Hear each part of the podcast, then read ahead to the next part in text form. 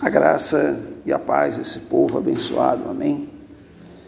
Venho trazer uma palavra que se encontra em Mateus, capítulo sete, verso treze e quatorze, onde diz assim: entrai pela porta estreita, larga é a porta, e espaçoso o caminho que conduz para a perdição, e são muitos os que entram por ela, porque estreita é a porta, e apertado o caminho que conduz para a vida eterna, e são poucos os que acertam com ela. É interessante que o Senhor fala sobre duas portas, e Ele deixa que o homem tome a sua devida escolha.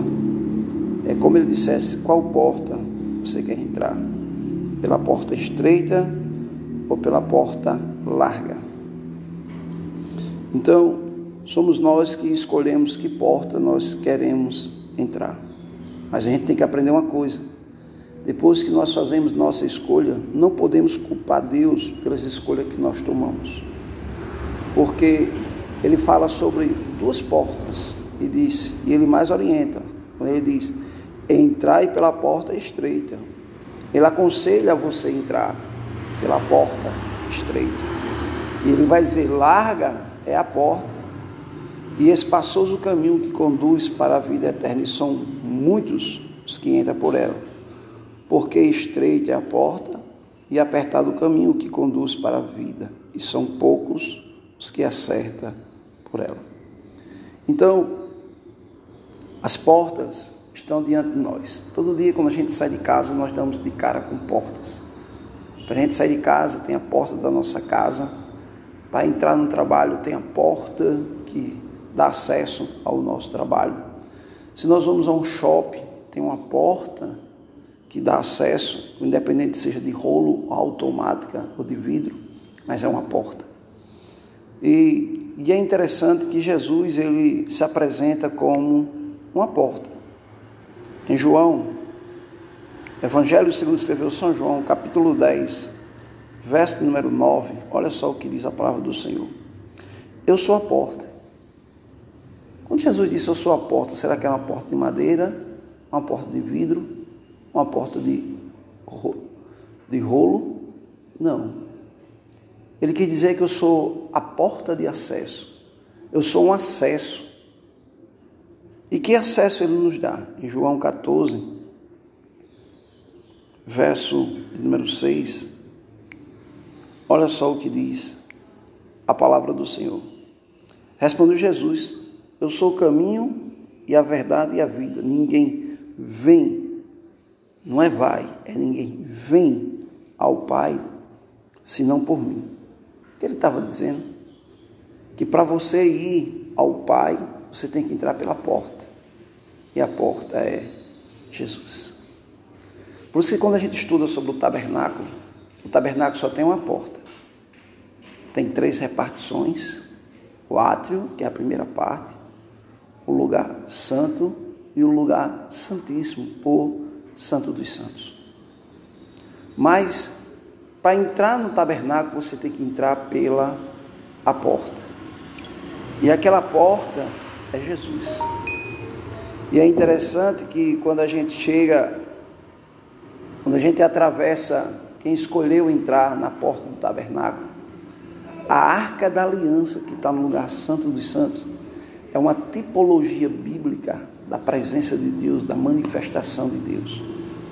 E o sumo sacerdote, para ter acesso ao lugar santo dos santos, ele entrava pela porta, depois ele passava pelo átrio, chegava no lugar santo, e para chegar no santo dos santos não tinha porta, tinha um véu, e quando ele atravessava o véu, ele estava agora na presença de Deus. Mas para ele chegar à presença de Deus, ele teve que passar por uma porta. Então Jesus é a porta da cura, Jesus é a porta da prosperidade, Jesus é a porta de mudança, Jesus é a porta onde traz refrigério à nossa alma, Jesus é a porta onde nos tira do império das trevas e nos leva para o reino do Filho do seu amor. Jesus é a porta do novo nascimento, Jesus é a porta que nos dá o privilégio de nos tornarmos filhos de Deus. Então, que porta você tem escolhido hoje? O conselho que eu lhe dou é o que Jesus disse em Mateus sete. Entrai pela porta estreita. É o que ele falou em Mateus, capítulo sete, versículo treze. Entrai pela porta estreita. Larga é a porta, espaçoso o caminho que conduz para a perdição, e são muitos os que entram por ela. Que você não possa fazer parte dessa turma, desses muitos, mas que você possa encontrar o que diz o verso catorze, Mateus sete, catorze. Porque estreita é a porta e apertado o caminho que conduz para a vida eterna. E que você possa entender que a porta é Jesus. E quando nós escolhemos Jesus como nosso Senhor, como nosso Salvador, nós mudamos para melhor. Então, lembre-se, sempre diante de você vai ter uma porta. Qualquer decisão que você toma é como se fosse uma porta. Então que você possa fazer as melhores decisões na sua vida. E toda vez que você for tomar uma decisão, ore ao Senhor. E faça como a Bíblia diz em Romanos capítulo oito, verso catorze. Porque os filhos de Deus são guiados pelo Espírito Santo de Deus. Os filhos de Deus não são guiados por profecia. Romanos oito, catorze diz: pois todos os que são guiados pelo Espírito de Deus são filhos de Deus. Então que você não seja guiado por profecia, nem pelo dedo. Quer ser guiado pelo dedo? São aquelas pessoas que fecham a Bíblia e fecham os olhos e abrem e saem com o dedo apontando: o Senhor fala comigo aqui. Então essas pessoas, elas são guiadas pelo dedo. Não, os filhos de Deus não são guiados pelo profeta, nem são guiados pelo dedo.